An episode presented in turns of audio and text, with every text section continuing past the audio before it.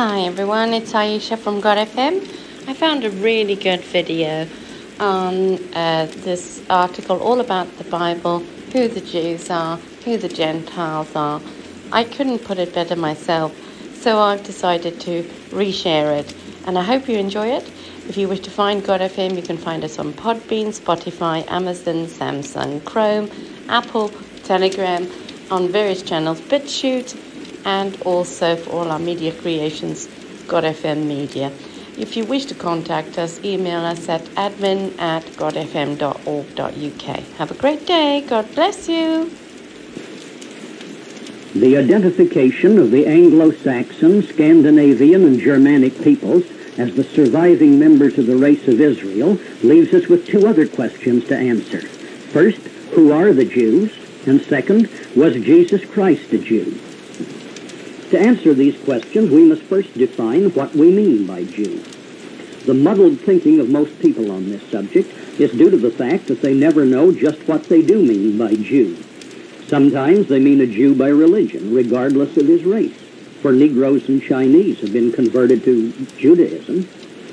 Or sometimes they mean a Jew by race, regardless of his religion. For example, Premier Ben-Gurion of the Jewish nation in Palestine is a Buddhist by religion, though a Jew by race, and usually people don't even know which of these two they mean. Since it can be answered quickest, let us first take the question, was Jesus Christ a Jew by religion? The answer is clearly no. Jesus had the true religion of the Old Testament, found in the law and the prophets, and he constantly rebuked the Jews for having abandoned this for Judaism under the Babylonian Talmud, which in his day was called the tradition of the elders. In Matthew five, verses seventeen and eighteen, he said, "Think not that I am come to destroy the law or the prophets. I am not come to destroy, but to fulfill. For verily I say unto you, until heaven and earth pass, one jot or one tittle shall in no wise pass from the law, till all be fulfilled." Jesus constantly rebuked the Jews for their apostasy, for setting aside the laws of God in favor of the tradition of the elders. This Talmudic Judaism was very different from the religion we find in the Old Testament. The late Rabbi Stephen F. Wise, chief rabbi of the United States, expressed it so clearly that I can't improve on his words. He said, "The return from Babylon and the adoption of the Babylonian Talmud marks the end of Hebrewism and the beginning of Judaism.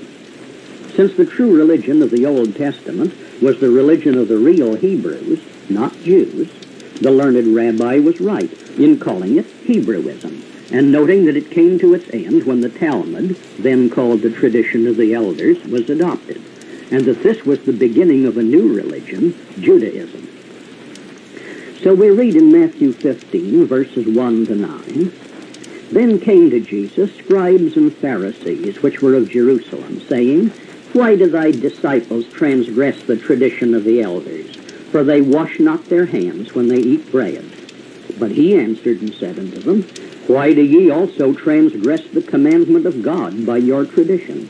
Ye hypocrites, well did Isaiah prophesy of you, saying, This people draweth nigh unto me with their mouth, and honoureth me with their lips, but their heart is far from me. But in vain do they worship me, teaching for doctrines the commandments of men." The same incident is found also in Mark seven, verses five to thirteen. In John five, verses thirty-seven to forty-six, Jesus told the Jews, "The Father himself which hath sent me hath borne witness of me. Search the Scriptures, for in them ye think ye have eternal life, and it is they which testify of me. For had ye believed Moses, ye would have believed me, for he wrote of me." Again, in John eight, verses fifty-four and fifty-five, he said, "It is my Father that honoreth me, of whom ye say that he is your God, yet ye have not known him." In John fifteen, verse twenty-three, Jesus said, "He that hateth me, hateth my Father also." In the twenty-first chapter of Matthew, Jesus summed up the position of the Jews by saying that even the tax collectors and the harlots could enter the kingdom of God before the Jews. Surely Christ's entire ministry was a complete demonstration that he was not a Jew by religion. Then, was Jesus a Jew by race? To answer this, we must trace the racial ancestry of both Jesus and the Jews. Jesus Christ was a pure-blooded member of the tribe of Judah, and no true Judahite was a Jew by race, as we shall see. Jesus' ancestry is given in both the first chapter of Matthew and the third chapter of Luke. Both of them show that he was a descendant of the patriarch Judah through one of his twin sons, Phares. By his mother Mary, he came through the line of David and Nathan, the brother of Solomon, as traced in the third chapter of Luke. Jesus Christ was therefore a pure-blooded Israelite of the tribe of Judah, as Paul says in Romans nine, verses four and five. Now, let us trace the racial descent of the Jews. First, let us note that the Jews were not and are not Israelites. Yes, I know, you've been taught that Jew and Israelite were the same thing, but no greater falsehood was ever taught, as we shall see. Let us get the first proof of this from Jesus Christ himself. He stated plainly in Matthew fifteen, verse twenty-four, I am not sent, but unto the lost sheep of the house of Israel. Therefore he was sent to those who were of Israel, but not to others. Accordingly, when he sent his twelve disciples out to preach his gospel, Matthew ten, verses five and six records that he told them this, Go not into the way of the Gentiles, and into any city of the Samaritans enter ye not, but go rather to the lost sheep of the house of Israel. And he added, Ye shall not have gone over the cities of Israel till the Son of Man be come. That's Matthew ten, verse twenty-three. They could have gone over all the cities of Judea in a month, so it was obvious that the cities of Israel to which he referred were the cities of the so-called lost tribes, who were then ready to enter Europe in their long migration. But take careful note of Jesus Christ's own words, I am not sent, but unto the lost sheep of the house of Israel. If the Jews were any part of Israel, then they would have been some of his sheep. But he says they were not. In the tenth chapter of John, Jesus says this, I am the good shepherd, and I know my sheep, and am known by mine. But he tells the Jews, and it says Jews, but ye believe not, because ye are not of my sheep, as I said unto you. My sheep hear my voice, and I know them, and they follow me. Note carefully those words. He does not say that the reason that the Jews are not his sheep is that they don't believe, and that they could become his sheep just by changing their minds. To the contrary, he says that the reason they don't believe is that they are not of his sheep. He knows his sheep, and knows that the Jews are not of his sheep. Since the Jews are not any part of any tribe of Israel, then who are the Jews? Let's trace their ancestry. We find they were made up of several Canaanite peoples. God required that the true line of his people must be kept free from mongrelization with the neighboring Canaanites. Accordingly, Genesis twenty-four, verses three and four, records that Abraham took great pains to see that his son Isaac should only marry a woman of his own people. Likewise, Genesis twenty-seven, verses forty-six to twenty-eight, verse one, records that Isaac also required that his son Jacob, the father of the Israelites, should also marry only within his own race line. This law had been obeyed for many centuries to keep the race line pure. But one of the sons of Israel, the patriarch Judah, father of the tribe of Judah, violated it by marrying a Canaanite woman who bore him three sons, of whom only one, Shelah, survived and left descendants. See Genesis thirty-eight, verses one to five. This half-breed mongrel line of descendants by Shelah must be distinguished from Judah's pure-blooded descendants by his twin sons, Phares and Zerah. Judah fathered Phares and Zerah by his daughter-in-law, Tamar.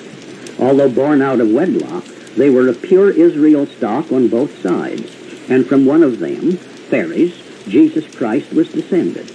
The descendants of these twins are the real tribe of Judah. The half-breed son, Shelah, accompanied Judah into Egypt, and in the following centuries left many descendants. They were in the Exodus and accompanied the armies of Israel into the Promised Land. see Genesis forty-eight, verse twelve, and Numbers twenty-six, verse twenty. However, they bred true to type. They were half-breed Canaanites, lacking the spiritual insight which God gave to his own people. So they remained idolaters, Baal worshippers. In First Chronicles four, verse twenty-one, you will find them referred to as the house of Ashbea. Ashbea is a corruption of Ish-Baal, man of Baal, and shows that they were still idolaters, Baal worshippers, unable to perceive the God of Israel. So these Shilonites, half-breeds, formed one of the peoples of the land who made up the Jews in the time of Jesus Christ. Another alien racial group who became part of the Jews were the mixed multitude, which Exodus twelve, verse thirty-eight says, left Egypt along with the children of Israel. The Hebrew word here translated mixed is the word Arab, meaning half-breed or mongrel. During the two centuries in Egypt, many had violated the divine law against race mixing, and these were the result. On the Exodus, when the going became hard in the wilderness, the Bible records that this mixed multitude made a lot of trouble and led some of the Israelites even into rebellion. See Numbers eleven, verses four to six. This mongrelized group were still in the land even after the return from the Babylonian captivity, for we find them listed in Nehemiah thirteen, verse three, as still in the land and still a source of trouble. These also were among the Jews in Christ's time.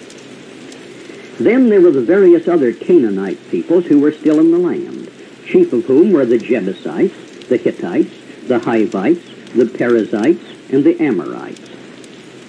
When the Israelites were about to enter the Promised Land, God gave them specific instructions to completely drive out or exterminate all of these Canaanites, saying, "When the Lord thy God shall bring thee into the land, whither thou goest to possess it, and hath cast out many nations before thee, the Hittites, and the Girgashites, and the Amorites, and the Canaanites, and the Perizzites, and the Hivites, and the Jebusites, seven nations greater and mightier than thou, and when the Lord thy God shall deliver them before thee, thou shalt smite them and utterly destroy them. Thou shalt make no covenant with them, nor show mercy unto them.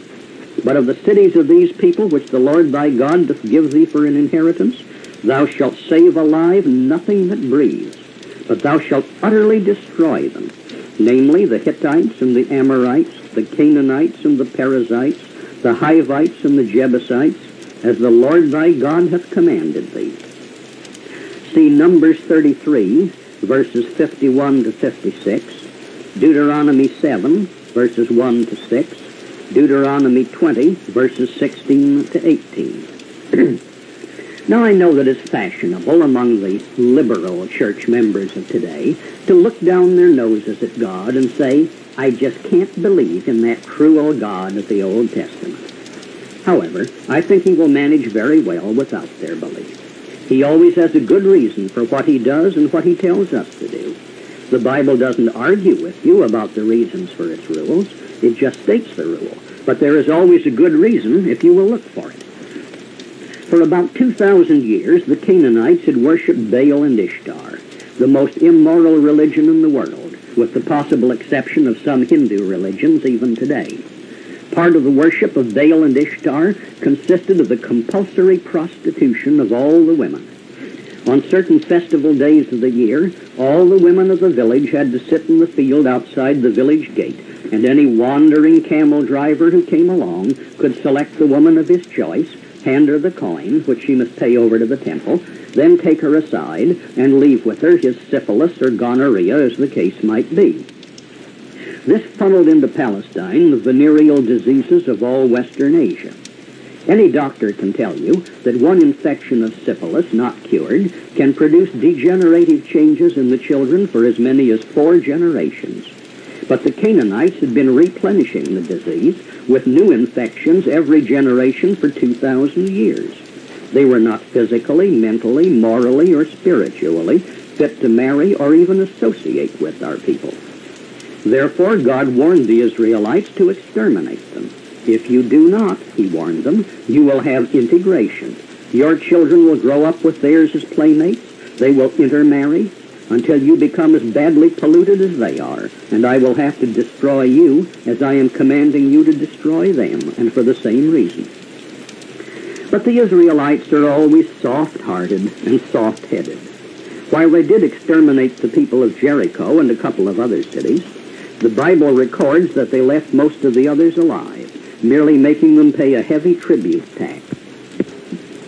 For example, the city later named Jerusalem was named Jebus at the time the Israelites came in. The Bible records that the Jebusites were neither killed nor driven out, but continued to live among the people of the tribes of Judah and Benjamin.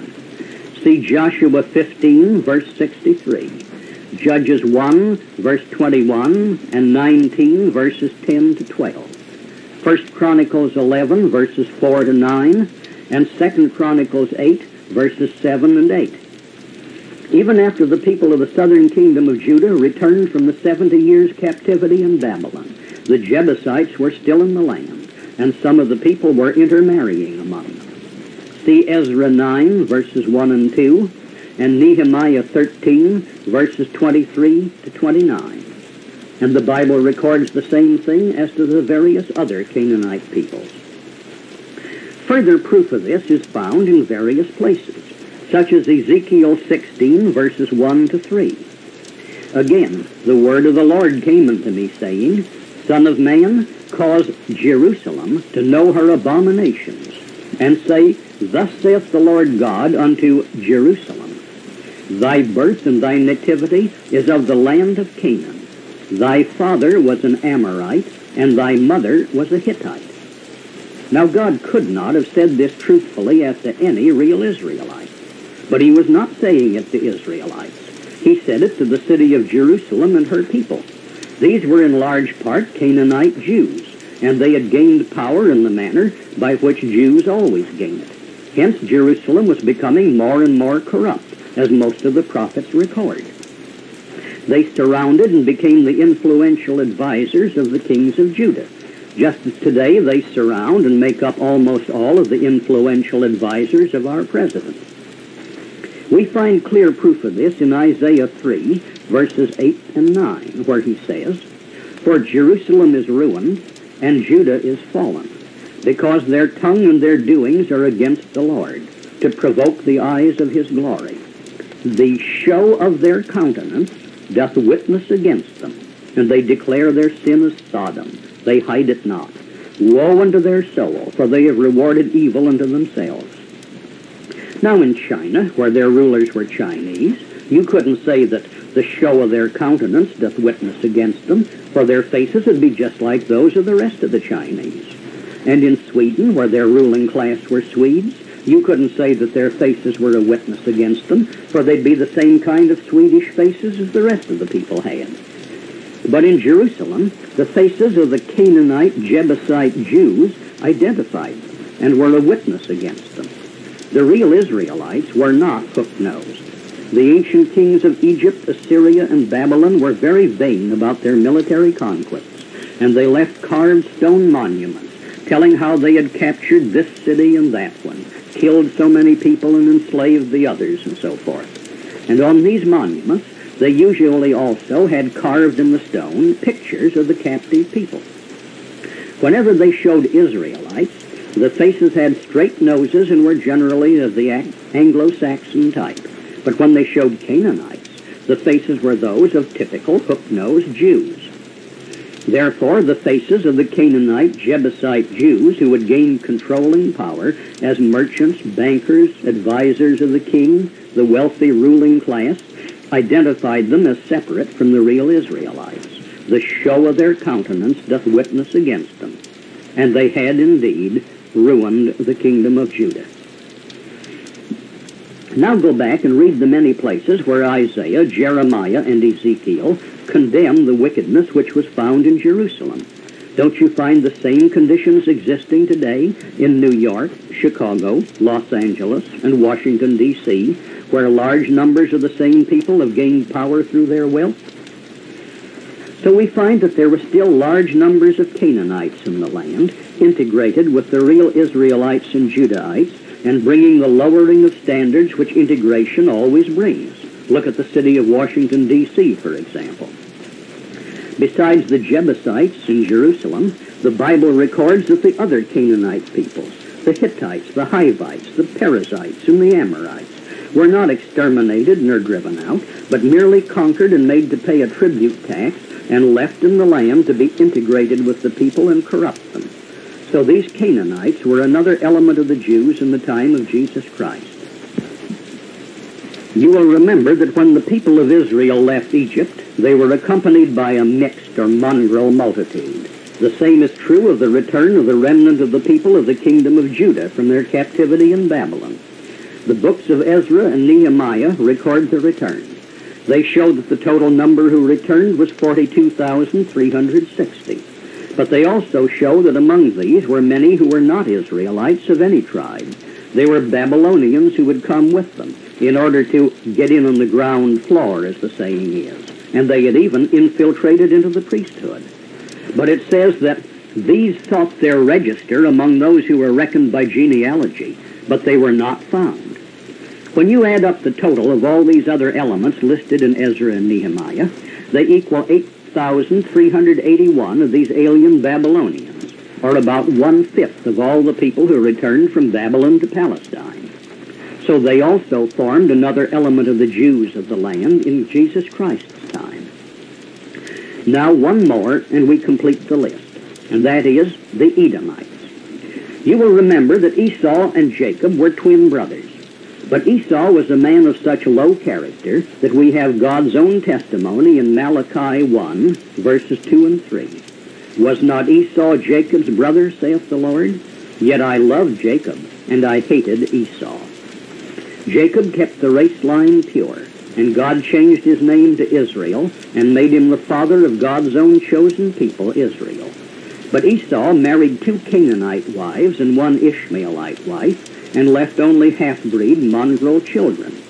See Genesis twenty-six, verses thirty-four and thirty-five, Genesis twenty-seven, verse forty-six, and Genesis thirty-six, verse three. As his mongrel descendants couldn't marry into the true Semitic line, he moved out from among them and went down to Mount Seir, the rugged range of mountains southeast of the Dead Sea. And this land was called Edom, or occasionally by the Grecianized form of the word, Idumea. Thereafter his descendants were called Edomites. See Genesis thirty-three, verse sixteen, and Genesis thirty-six, verses one to nine. There they had a long and troublesome history.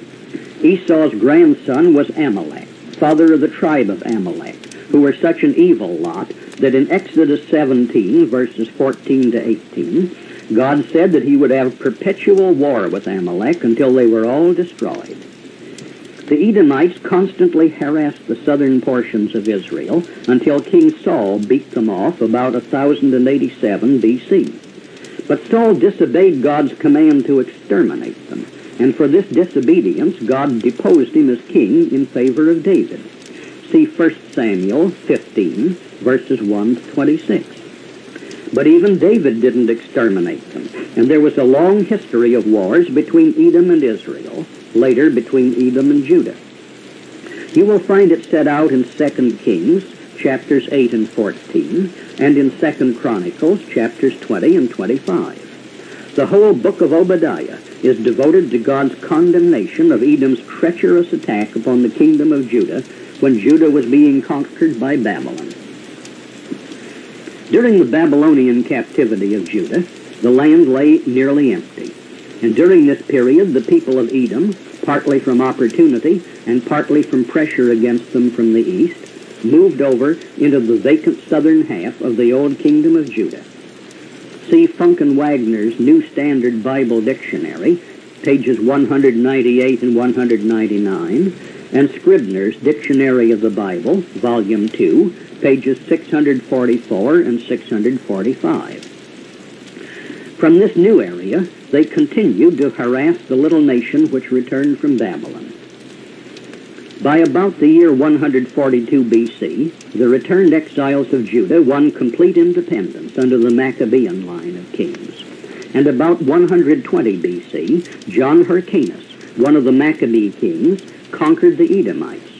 But he too, instead of exterminating them, took them into his kingdom, offering them full citizenship if they would give up their paganism and adopt the religion of Judaism. This they did, and from one hundred twenty B C they were full citizens of the kingdom. See Josephus, Antiquities of the Jews, Book thirteen, Chapter nine, and see also the Jewish Encyclopedia, Volume five, page forty-one. By the year sixty-nine B C, incompetent leadership and rising intrigue within the Maccabean monarchy, together with the rising power of Rome in Western Asia, gave opportunity to Antipater, also called Antipas, an Edomite chieftain and founder of the Herodian family, to rise to power. By bribery, boldness, and military skill, he gained the favor of Rome, and the Romans made him procurator or governor of Judea. His son, Herod the First, beginning as governor of Galilee, used the same methods to secure appointment as king of Judea in forty B C, and by thirty-seven B C he had gained complete control of Judea. He maintained himself in power by extreme ruthlessness and by bribery, for which he taxed the people very heavily. So the New Deal, Raw Deal, and New Horizons are not so new after all. This is the same Herod who had all the little male children in Bethlehem murdered, trying to murder Jesus Christ in his infancy. His son, Herod Archelaus, held the governorship, the Romans wouldn't trust him with the crown, for ten years of astonishingly evil misrule, from four B C to six A D, after which the Romans convicted him of crimes and removed him. And thereafter Judea was governed by Roman procurators, of whom Pontius Pilate was number six.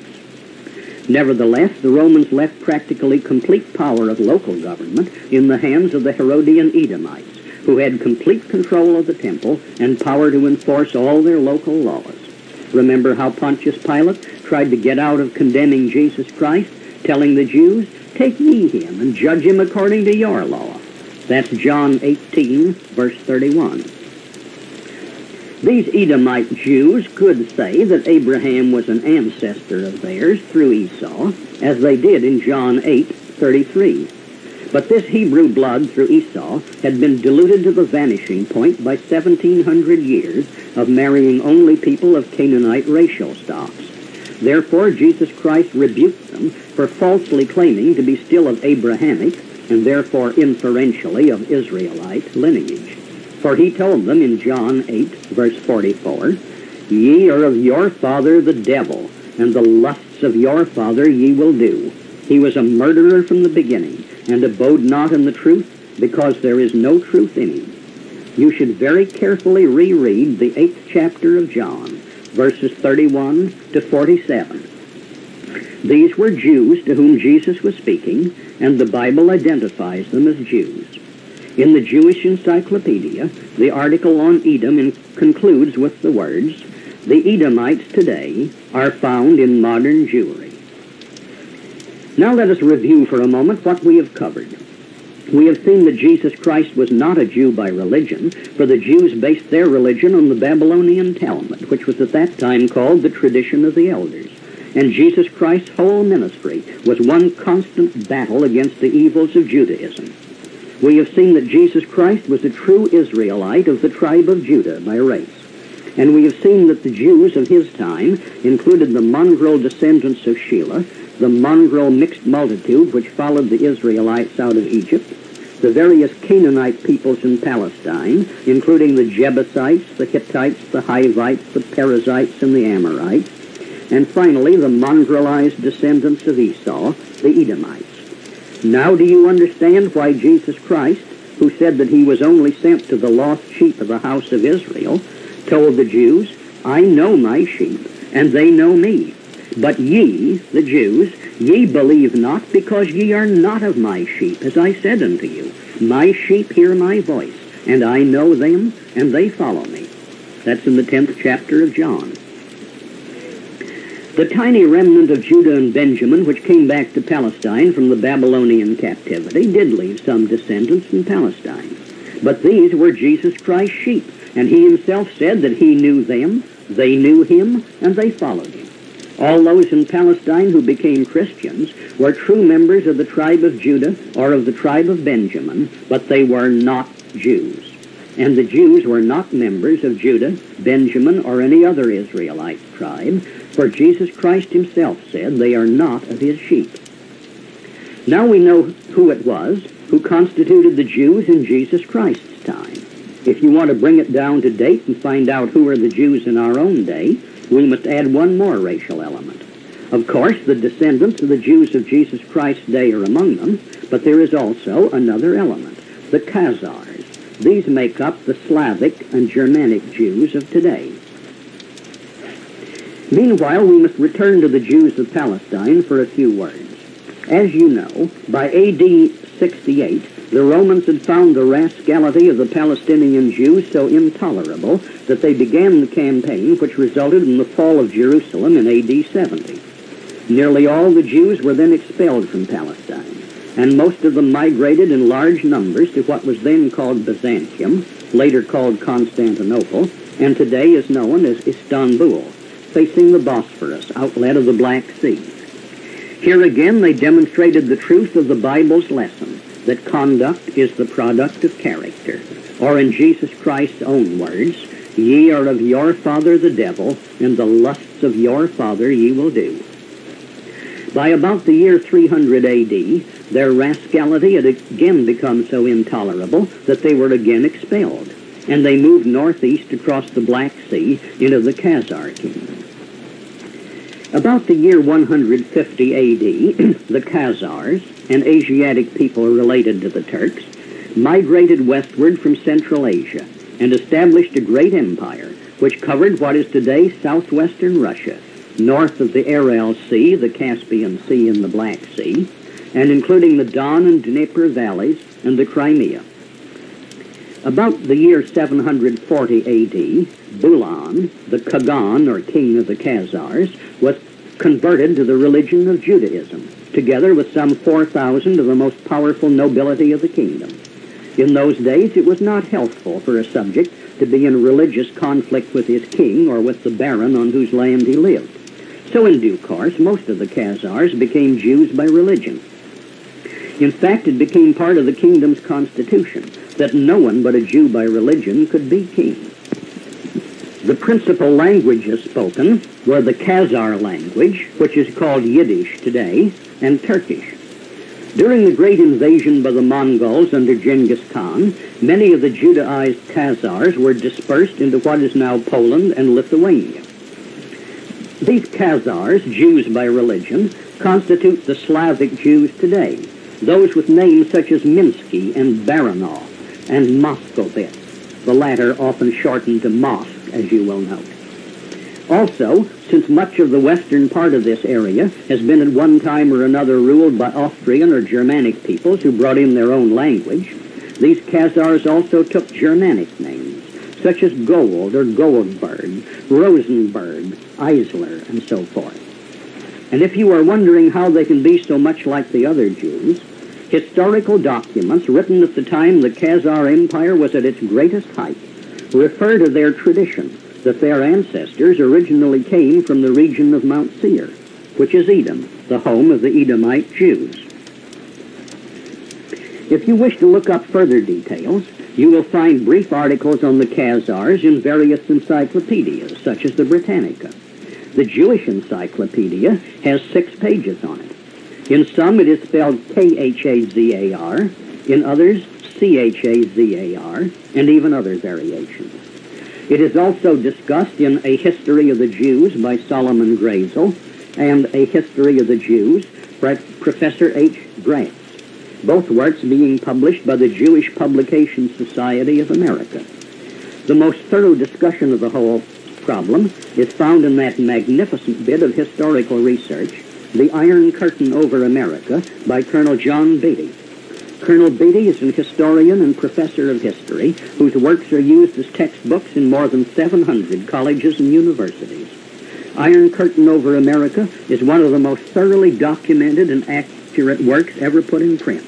It is well worth the four dollars it costs. If you can't find a copy in your local bookstore, you can buy one by mail from Post Office Box two seven eight nine five, Los Angeles twenty-seven, California. It should be in the library of every patriotic American and every good Christian. Perhaps you are now wondering, why does my Bible sometimes speak well of the Jews?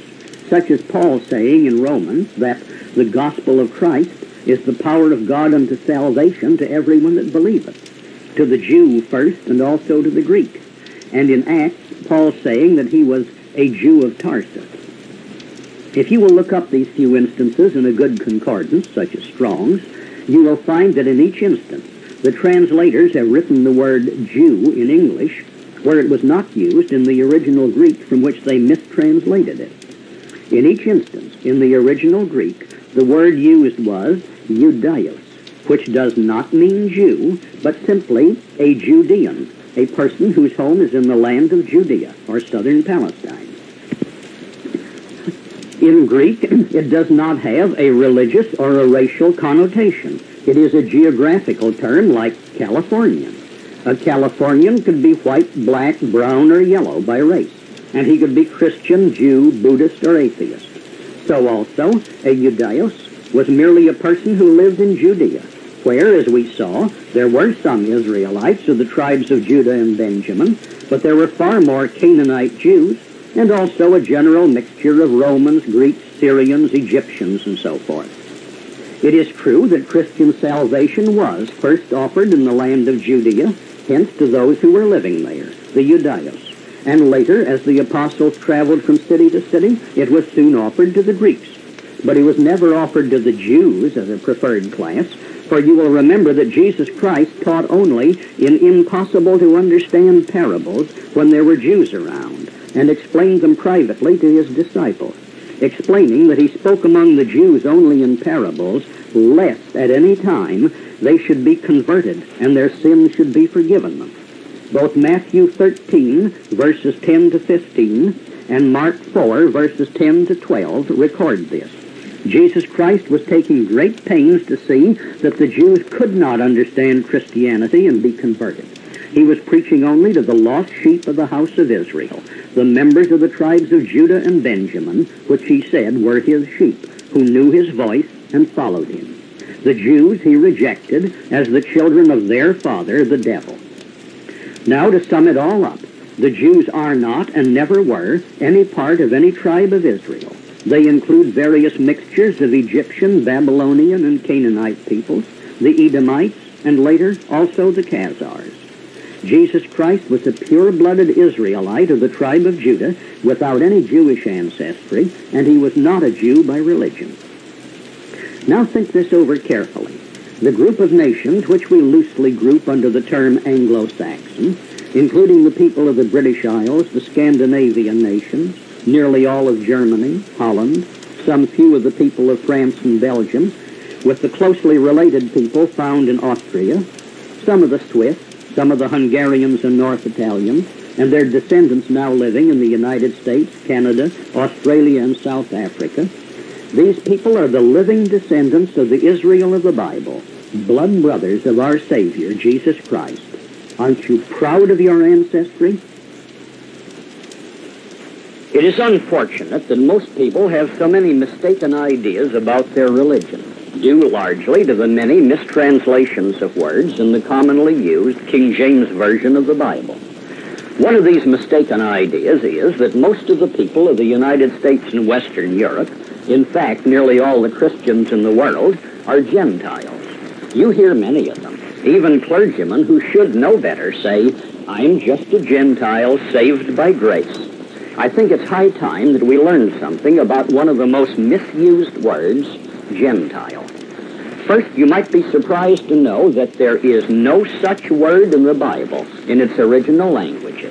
Oh, yes, I know you're now riffling the pages of your King James Version, looking for some of the many places where you will find Gentile in the King James Version. But I said that there is no such word in the Bible in its original languages. The word was put into it by translators who changed the wording of the Bible centuries after the last book in the Bible was written. If you're a good Christian, you will surely agree with me that what the prophets originally wrote in the books which make up our Bible was inspired by God. It was correct as the prophets wrote it. But not one of them wrote in English, remember, because no such language as English existed until many centuries after the prophets lived. It was written in Hebrew as to the Old Testament, and the New Testament was originally written in the language which Jesus Christ spoke, Aramaic, a Semitic dialect somewhat similar to, but not quite the same as, Hebrew. But Aramaic was not generally understood outside of Western Asia.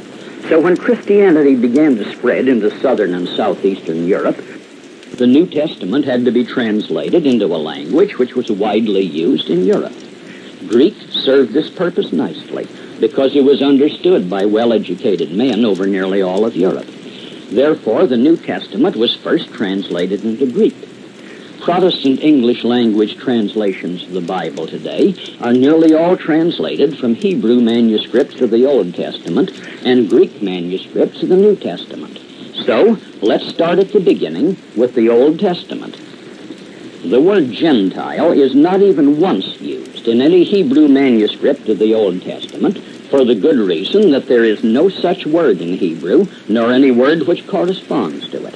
Everywhere you find the word Gentile used in your King James Version of the Old Testament, it is a mistranslation of the Hebrew word goy, which means nation. The plural form of it is goyim. Since it means nation, why didn't they translate it correctly? Well, sometimes they did, but for the most part they translated it to fit the official doctrines of the church of their day, no matter what violence that did to the true meaning of the word. The church hierarchy had long since determined what its doctrine should be, and if the Bible didn't agree with them, so much the worse for the Bible.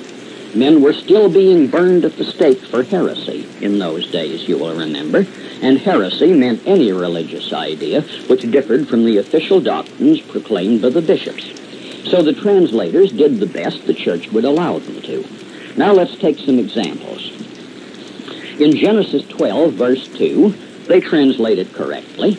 God said to Abram, I will make of thee a great nation. Now in Hebrew, God said, I will make of thee a great goy.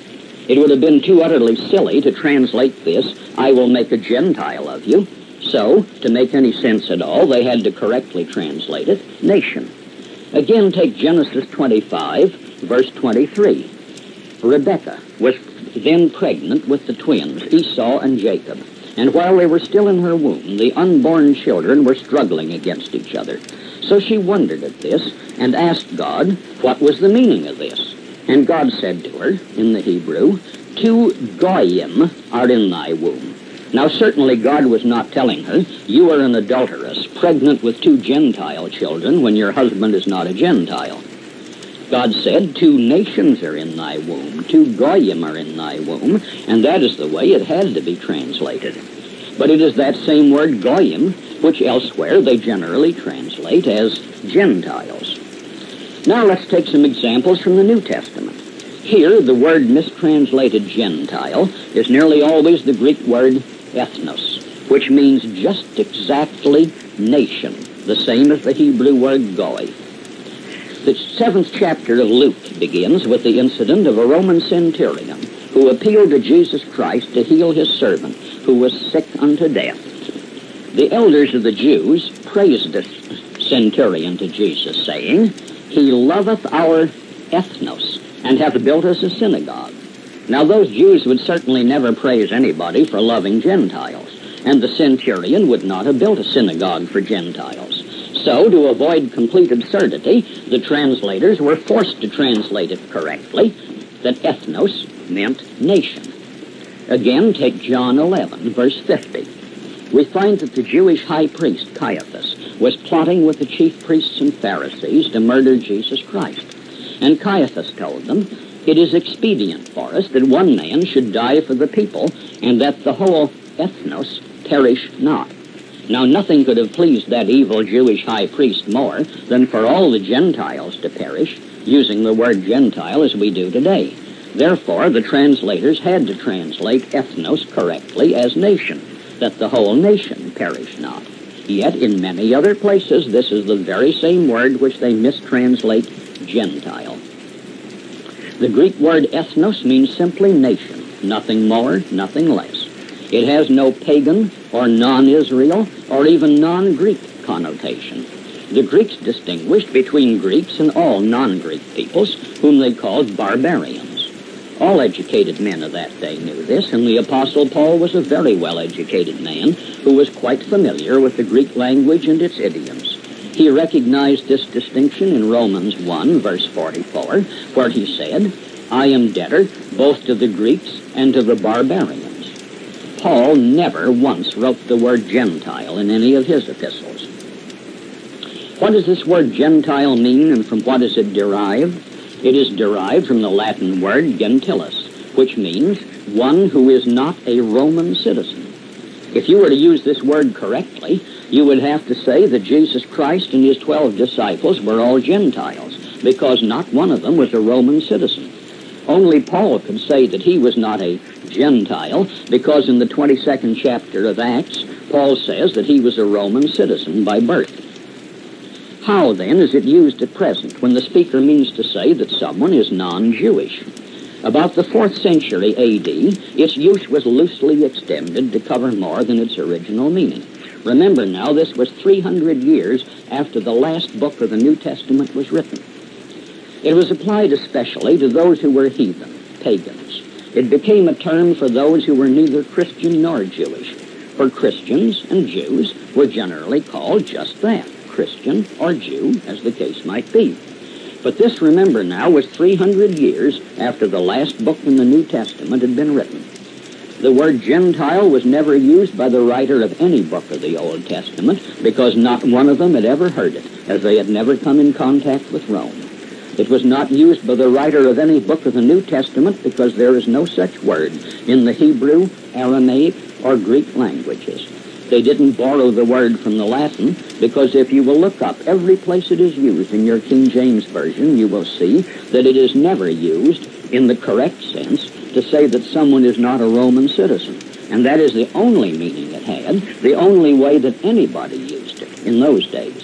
It was put in by the translators three hundred years later in an effort to make the Bible say what the translators thought it ought to have said. Therefore, it has no authority at all. In short, whenever you see the word Gentile in the Bible, remember that the correct word is nation, occasionally perhaps broad enough to include race or people. Sometimes it is used when speaking of Israel nations or of the Israelite race, as we have seen in the examples I have given you. In other instances, the context will show that it is being used of a nation which is non-Israelite. Only the context in which it is used will show you which meaning to give it. When it is being used of non-Israelite peoples, oh, possibly Gentile is as good a word as any because we don't seem to have any other in general use. But never be deceived by reading the word Gentile in your Bible because the only correct meaning of it is nation. Nothing else, just nation. How can we have been misled into doing the stupid and the evil things which our nation has been led to do by our stupid or corrupt leaders? I think we can trace this evil course back to a strange thing, the most curious masquerade in all history. And now I want to talk to you about the Great Masquerade. The whole Bible is the history of the conflict between our God and the rebel Satan, carried on between their children also. Didn't you know that they both had children? Yes, I do mean children, not merely followers. If you don't know this, you should read your Bible more carefully. Luke three, verse thirty-eight tells us that Adam was the son of God. And surely you know that Adam had children and descendants down through our own generation, right on down to ourselves. In many other places, God refers to his own children. For just a few of these, consider first Deuteronomy thirty-two, verse nineteen. And when the Lord saw it, he abhorred them because of the provoking of his sons and of his daughters. Again, Isaiah forty-three, verse six. I will say to the north, give up, and to the south, keep not back. Bring my sons from afar, and my daughters from the ends of the earth. In Isaiah forty-five, verse eleven, we read, Thus says the Lord, the Holy One of Israel and his Maker, ask me of things to come concerning my sons, and concerning the work of my hands command ye me. In Psalm eighty-two, verse six, God says, I have said, ye are gods, and all of you are children of the Most High. In the New Testament, we read in John eleven, verses fifty-one and fifty-two, he prophesied that Jesus should die for that nation, and not for that nation only, but also that he should gather together the children of God that were scattered abroad. And Paul in Romans eight, verses fourteen and sixteen says, For as many as are led by the Spirit of God, they are the sons of God. The Spirit itself bears witness with our spirit that we are the children of God. As to the children of Satan, this also is affirmed in the Bible from beginning to end. First in Genesis three, verse fifteen, where God tells Satan, I will put enmity between thee and the woman, and between thy seed and her seed. The same Hebrew word for seed or descendants is used in both instances, so Satan is to have just as literal seed or children as the woman Eve. Jesus Christ himself affirmed this several times.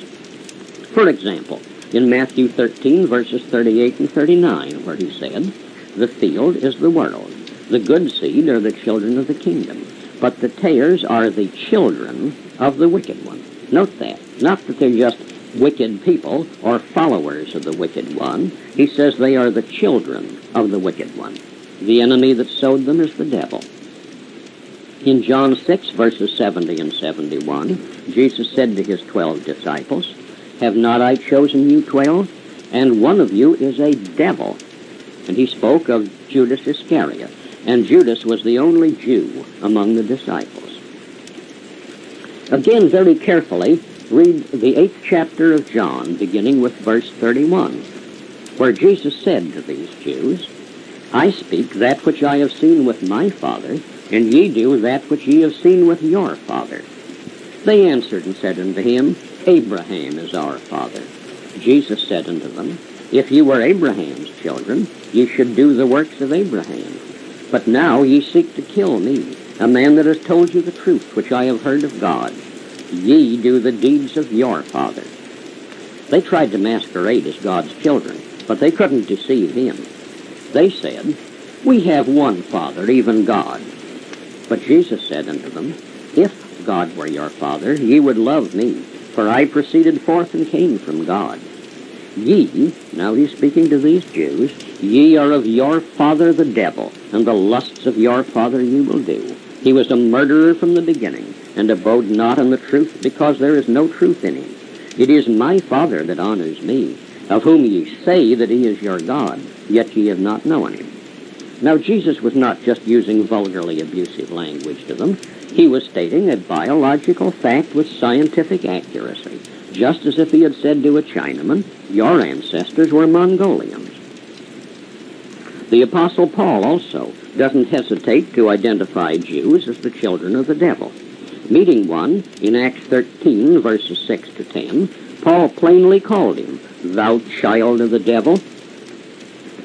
In the thousands of years of this conflict, whenever we've remembered that we are the children of God, and we've remained loyal to him, and remembered that God himself put enmity between his children and Satan's children, then we've had prosperity and high civilization with very little crime, and the wars which the wicked started against us ended quickly with tremendous victories in our favor.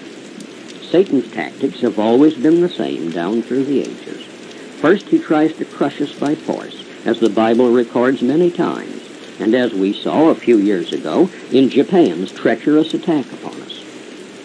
But these attacks from outside always fail when we remember who we are and who they are and act accordingly. Then Satan tries another method. Since God has given us the victory whenever we remember that we are his children and will have nothing to do with the children and the ways of Satan, then Satan realizes the only way to conquer and enslave or destroy us is to make us forget this division between the children of God and the children of Satan and get us all mixed together so that our ways will be corrupted with theirs. Our children will learn their evil because they are integrated with their children. Our government will be controlled by their power, and thereby they will make us enemies of God like themselves. Only when we are in rebellion against God, and therefore do not receive his help, Only then can Satan and his children hope to destroy us. We were warned of this as of all other dangers. In Deuteronomy seven, verses two to four, we got the first warning. Thou shalt smite them and utterly destroy them. Thou shalt make no covenant with them, nor show mercy unto them. Neither shalt thou make marriages with them. Thy daughter thou shalt not give unto his son, nor his daughter shalt thou take unto thy son. For they will turn away thy son from following me, that they may serve other gods. So will the anger of the Lord be kindled against you, and destroy thee suddenly. But we have allowed these Jews to enter our land in vast numbers. Multitudes of them were admitted illegally under the Roosevelt administration. We've allowed them to take control of our commerce, our government, our schools, and now these Jews who hate our God are even laying vile hands on our churches. God warned us not to allow them in the land, saying, For they will turn away thy son from following me. They have done this. Jewish organizations have made such a bitter fight against any mention of the name of Jesus Christ in our schools that many school boards have yielded to their pressure. They've sometimes been able to put some of their own Jewish people into public office, where they have ruled officially that we cannot read even one verse from the Bible in our schools because it offends these enemies of God. Our children are not allowed to hear the name of God in our schools, and now even our churches are being infiltrated and corrupted in the same way, under the guise of interfaith movements. Supposedly Christian ministers have been induced to bring into their pulpits rabbis whose official doctrine calls our Savior, Jesus Christ, a liar and a fraud. To avoid offending these people, supposedly Christian ministers now carefully avoid preaching anything from the Gospel of John. They practically deny their Savior to please his enemies. So our children, who cannot hear the name of our God in school, often cannot hear it in their churches either. The evil of which God warned us has come upon us. How are Satan's Jewish children able to do this? By a great masquerade in which they pretended to be God's children, and they've corrupted most of our clergymen until they no longer tell us who we are. We received warning of this also if we would only heed it. In Second Corinthians eleven, verses thirteen to fifteen, it says, Such men are sham apostles, dishonest workmen, masquerading as apostles of Christ. And no wonder, as even Satan himself masquerades as a shining angel. So it is nothing strange if his servants also masquerade as servants of righteousness, but their doom will fit their actions. So we are told by these corrupted clergymen that these Jews are God's chosen, that they must be helped to invade and steal other people's lands, that our own institutions must be changed so as not to offend them, and that our churches must abandon Jesus Christ because these Jews hate his name, and we must abandon our Savior in order to have fellowship with them. But God warned us not to have fellowship with devils. All masquerades must reach an end, and this one is almost finished. Meantime, it has nearly succeeded in bringing us to destruction. But God will save us because we are his children. Though most of us have forgotten our identity, he has not forgotten. Masks will be removed and our true identity revealed. In Isaiah fifty-one, verses one and two, God has told us, Hearken to me, ye that follow after righteousness, ye that seek the Lord. Look unto the rock from whence ye are hewn, and to the hole of the pit from whence ye are digged. Look unto Abraham your father, and unto Sarah that bore you. That is, look to your ancestry. Recognize that you are Israel, God's children. Stop masquerading as Gentiles, and tear the mask off of Satan's Jewish children who masquerade as you. And the next thing I want to talk to you about is binding the strong man. There's nothing out of date about the Bible. Its clear distinctions between good and evil, its rules for human conduct, its laws for the government of the nation are as valid and as vital today as they ever were in the days of the prophets who wrote them. The Bible was written then to be read now. Far more of its prophecies and warnings apply to this present year than were aimed at the times in which they were written. And this is equally true of both Old and New Testaments. They are both part of the same book, and each confirms the other. We would do well to heed them.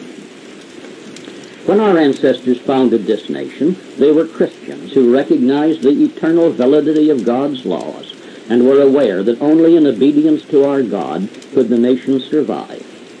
Under the guidance of such men, the few colonies, with their small and scattered populations, grew to become the mightiest nation the world has seen. All the power of ancient Babylon, Assyria, Egypt, and Rome, the empires who ruled with force and cruelty all the world they knew, was insignificant compared to the majestic might which we enjoyed just eighteen years ago. How did it happen that we have now fallen to the point where we pay heavy money tribute to communist Yugoslavia and Poland, that we try with whining pleas and bribes to curry favor with Ghana and Indonesia, with the Congo, with Tunisia and Ethiopia, meanwhile whimpering to anybody who will listen that we just can't survive without the help of these weak and helpless nations? Haven't we even one man in Washington who can understand that unless these nations have the courage and honor to fight for their own freedom, even though they stand alone, like heroic little Finland, they certainly won't fight for us just because we pay them bribes? How can we have fallen to the point where we just wince and yelp when Castro kicks us? Only by allowing the anti-Christian Jews to corrupt us, to lead us away from Jesus Christ and the Bible, has this happened. No enemy army crushed our power. No foreign government conquered us. We were betrayed by our own rulers, those whom we had trusted to lead us. What comfort is it that traitors among them are not as numerous as the dupes? The result is the same, and Jesus Christ himself warned us not to let this happen. In Mark three, verse twenty-seven, and in Matthew twelve, verse twenty-nine, he said, "No man can enter into a strong man's house and spoil his goods, except he will first bind the strong man. Then he will spoil his house." Now who will do this treacherous act of binding the strong man? Is it an invader who does this? No, indeed. It is done by the Jews who have infiltrated and corrupted our nation and gained places of power within it. For Jesus Christ also said in Matthew ten, verse thirty-six, "A man's foes shall be they of his own household." When we were the strongest nation in the world, able to set all the world free, then we allowed these Jewish infiltrators among us to create that evil monster, the United Nations, and then surrender our strength to it as to a conqueror. Since then, it has done us no good. It has only weakened us and begun to destroy even our internal liberties. We have been officially told that we have lost the power to decide who may own land in this nation, because this is contrary to our United Nations treaties, and yet our own citizens are still subject to such restrictions in more than two-thirds of the world. With deceptive treachery, the United Nations proposes its so-called Human Rights Covenant and Genocide Convention, each of which, if we are so foolish as to adopt it, will abolish our constitutional right of jury trial and will make any American citizen, including yourself, subject to be deported to some foreign nation, there to be tried by foreign courts without a jury, in proceedings under a foreign law, in a language which he doesn't understand, thousands of miles away from the people he might need to call as witnesses in his defense. And this, not because he ever entered such other countries and violated their laws there, but for something he has done here in the United States, and which is perfectly legal under our own laws. Do you think that this could never happen? Wake up. False accusations are the left wing's favorite means of destroying a political opponent. Do you expect justice from such a court if you are brought before it? Don't be silly. The prophet Micah describes the lands where our patriots would be tried on trumped-up charges.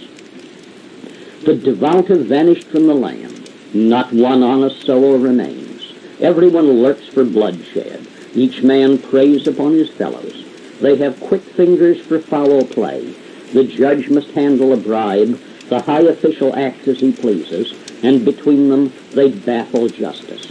The best of them are no better than briars. The straightest are like thorns twisted in the hedge. Do you think that this couldn't happen here? Again, wake up. In three different recent years, here in the United States, so-called military government teams have conducted practice seizures of American cities, in which they displaced the civil government, set up concentration camps, issued proclamations threatening to close schools and churches and to suspend the newspapers, and did all of this under the United Nations flag and in the name of the United Nations. Their proclamation stated this: the laws of your country which conflict with our military government policies will be suspended. You will have to function under international law. They listed many new crimes for which American citizens would be punished. Among these, the following: publishing or circulating or having in possession with intent to publish or circulate any printed or written matter hostile, detrimental, or disrespectful to the military government or to the government of any other of the United Nations. Now remember that Soviet Russia and several of our red satellites are members of the United Nations. As a free American citizen, I shall certainly continue to publish and circulate matter hostile and disrespectful to all communist governments. But if our enthusiastic supporters of the United Nations have their way, I will be placed before a firing squad for daring to tell the truth. So far have these blind worshippers of foreign rule gone in their desire to destroy their own nation that every true American patriot who wants this country to remain free and independent is smeared as isolationist, reactionary, extreme right-wing, or even fascist. The strong man, our beloved nation, has truly been bound by treacherous members of his own household who would help his enemies to steal his freedom and his wealth. The time still left in which to set him free to defend himself is desperately short. This could never have happened to us if we had obeyed God's laws and heeded his warnings. In Exodus nineteen, verses five and six, he promised us this: now therefore, if ye will obey my voice indeed, and keep my covenant, then ye shall be a peculiar treasure unto me above all people, for all the earth is mine. And you shall be unto me a kingdom of priests and a holy nation. But the penalty for setting the demands of admitted minority groups above the laws of God is severe. In Hosea four, verse six, we are told, my people are destroyed for lack of knowledge. Because thou hast rejected knowledge, I will also reject thee, that thou shalt be no priest to me. Seeing thou hast forgotten the law of thy God, I will also forget thy children. In his Proverbs, Solomon warned us, for lack of statesmanship, a nation sinks. And the great prophet Isaiah, chapter nine, verse sixteen, said this: for the leaders of this people cause them to err, and they that are led by them are destroyed. The Bible's message is not to the individual alone. A large part of the Bible is a message to the nation, and which only the nation as such can keep. It reports many instances in which disaster came upon all the people, the multitude of individuals, because they allowed their nation to follow the paths which lead inevitably through corruption into ruin. But what the nation as such must do is still the responsibility of each one of us as individuals. We must use all our power to direct the nation into the right paths. Otherwise, we, as individuals, will suffer the disaster which comes upon the nation. This is a time for each of us to obey the warning in Isaiah fifty-eight, verse one. Cry aloud, spare not, lift up thy voice like a trumpet, and show my people their transgression. If each of you will do your part in this way, it is not yet too late. And last, I want to talk to you about the Bible's stern warning to stop helping God's enemies. We who live in this land, which is so blessed with liberty and prosperity, are much too likely to take for granted these conditions. We give no thought to the reasons why they exist. We have inherited them without doing anything on our part to create them or even to preserve them, so we place far too low a value on them. We don't think about how our ancestors won them at the cost of their blood.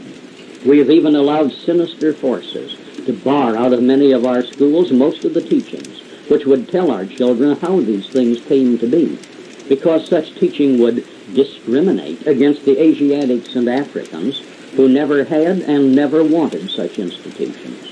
And it would build up in the children a patriotism which would make it harder to brainwash them into the kind of robots who will make good slaves of a world government. The great ideals upon which our nation was built are no accident. Neither are they just the work of men who created them out of nothing. They are our heritage from our remote past, from ancient ancestors who were taught them by the Word of God. They are but a part of a far greater plan of racial and national life drawn up for us by our God and set forth in the Bible.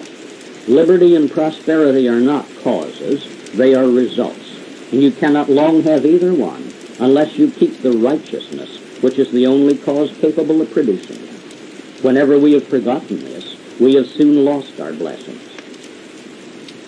As both the Bible and the later histories of our race record, we have gone through alternating periods of greatness and decay, of liberty and tyranny, of prosperity and poverty.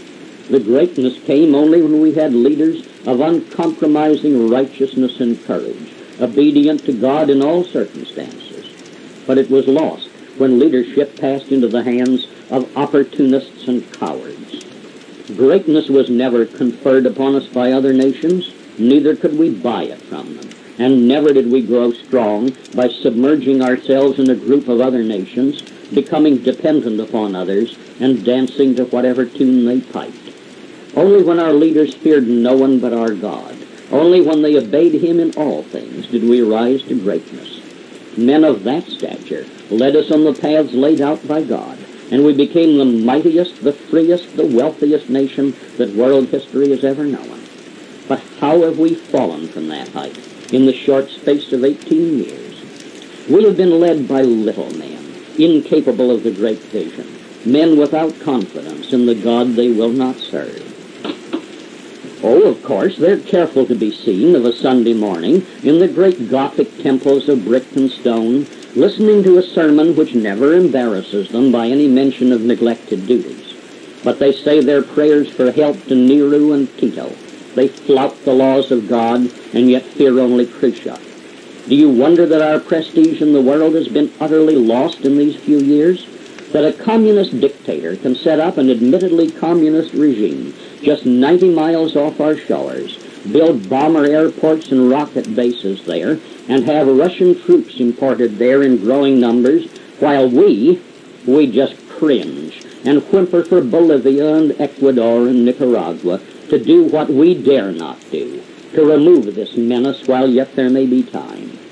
We have sunk to this despicable level because it is the level of our leadership. Their highest ideal is to help the wicked in order to curry favor with them, in the hope that the wicked may then allow us to peacefully coexist with them. In this spirit, we have given Russia several billion dollars worth of aid. We have given Tito over two billion dollars worth, although Tito has openly and repeatedly declared that when war comes, he will fight on Russia's side. And we have given communist Poland over half a billion dollars in aid. That is, we have knowingly and deliberately strengthened our enemies who have openly proclaimed their intention to conquer and enslave us. But what is worse, these nations are not merely our enemies, they are God's enemies. No nation can align itself with God's enemies without becoming one of them. This warning is not new.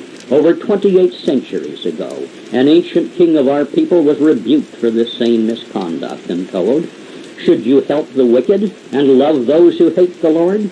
For this reason, wrath has come upon you from before the Lord." That's Second Chronicles nineteen, verse two. It's been in the Bible ever since, as a warning to us. The proper standard is clearly stated in Psalm twenty-six, verse five. "I have hated the congregation of evildoers, and will not sit with the wicked." And again, Psalm one thirty-nine, verses twenty-one and twenty-two. "Do not I hate them, O Lord, that hate thee? And am not I grieved with them that rise up against thee? I hate them with a perfect hatred. I count them mine enemies." Of course, if you follow God's rules, you will lose the votes of the commie-crat liberals. And of course, we couldn't risk that just to be loyal to God. So we support our leaders when they justify giving aid to Tito, who's as bloody a murderer as Stalin, in order to gain the political support of liberal minorities. You know what God has said about that? Isaiah five, verses twenty-two and twenty-three tells us, Woe unto them which justify the wicked for reward, and take away the righteousness of the righteous from him. Proverbs seventeen, verse fifteen also. He that justifieth the wicked, and he that condemneth the just, even they both are abomination to the Lord. And Proverbs twenty-four, verse twenty-four, he that saith unto the wicked, Thou art righteous, him shall the people curse, nations shall abhor him. Yet this is what our leaders have been doing. We prodigally pour billions of dollars into the lap of our openly acknowledged enemy, Tito. But to heroic little Finland, what do we give? Not even our sympathy. When any nation is staunchly anti-communist like Spain, we intrigue behind the scenes with the red revolutionaries who want to overthrow their government. We mutter darkly about the evil of fascist dictatorships, although Franco of Spain has done nothing more than to suppress communist revolution. But our government has not spoken one word of criticism of the unspeakably bloody tyranny of Tito or of the red dictatorship in Poland.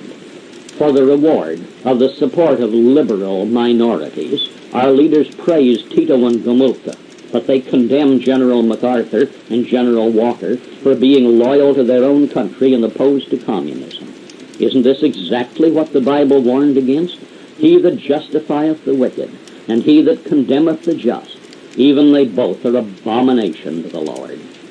Woe unto them which justify the wicked for reward, and take away the righteousness of the righteous from him. Nationally, we have adopted a policy of helping communism to stay in power. To our eternal shame, never once have we asked Russia to negotiate for the withdrawal of Russian armies from Europe and setting the oppressed people free. But our government almost pled with Khrushchev to negotiate how far Russia's new demands on East Berlin might be granted. God always condemns such a policy. Our duty is not to retreat while we smooth the path for further advances of the armies of wickedness.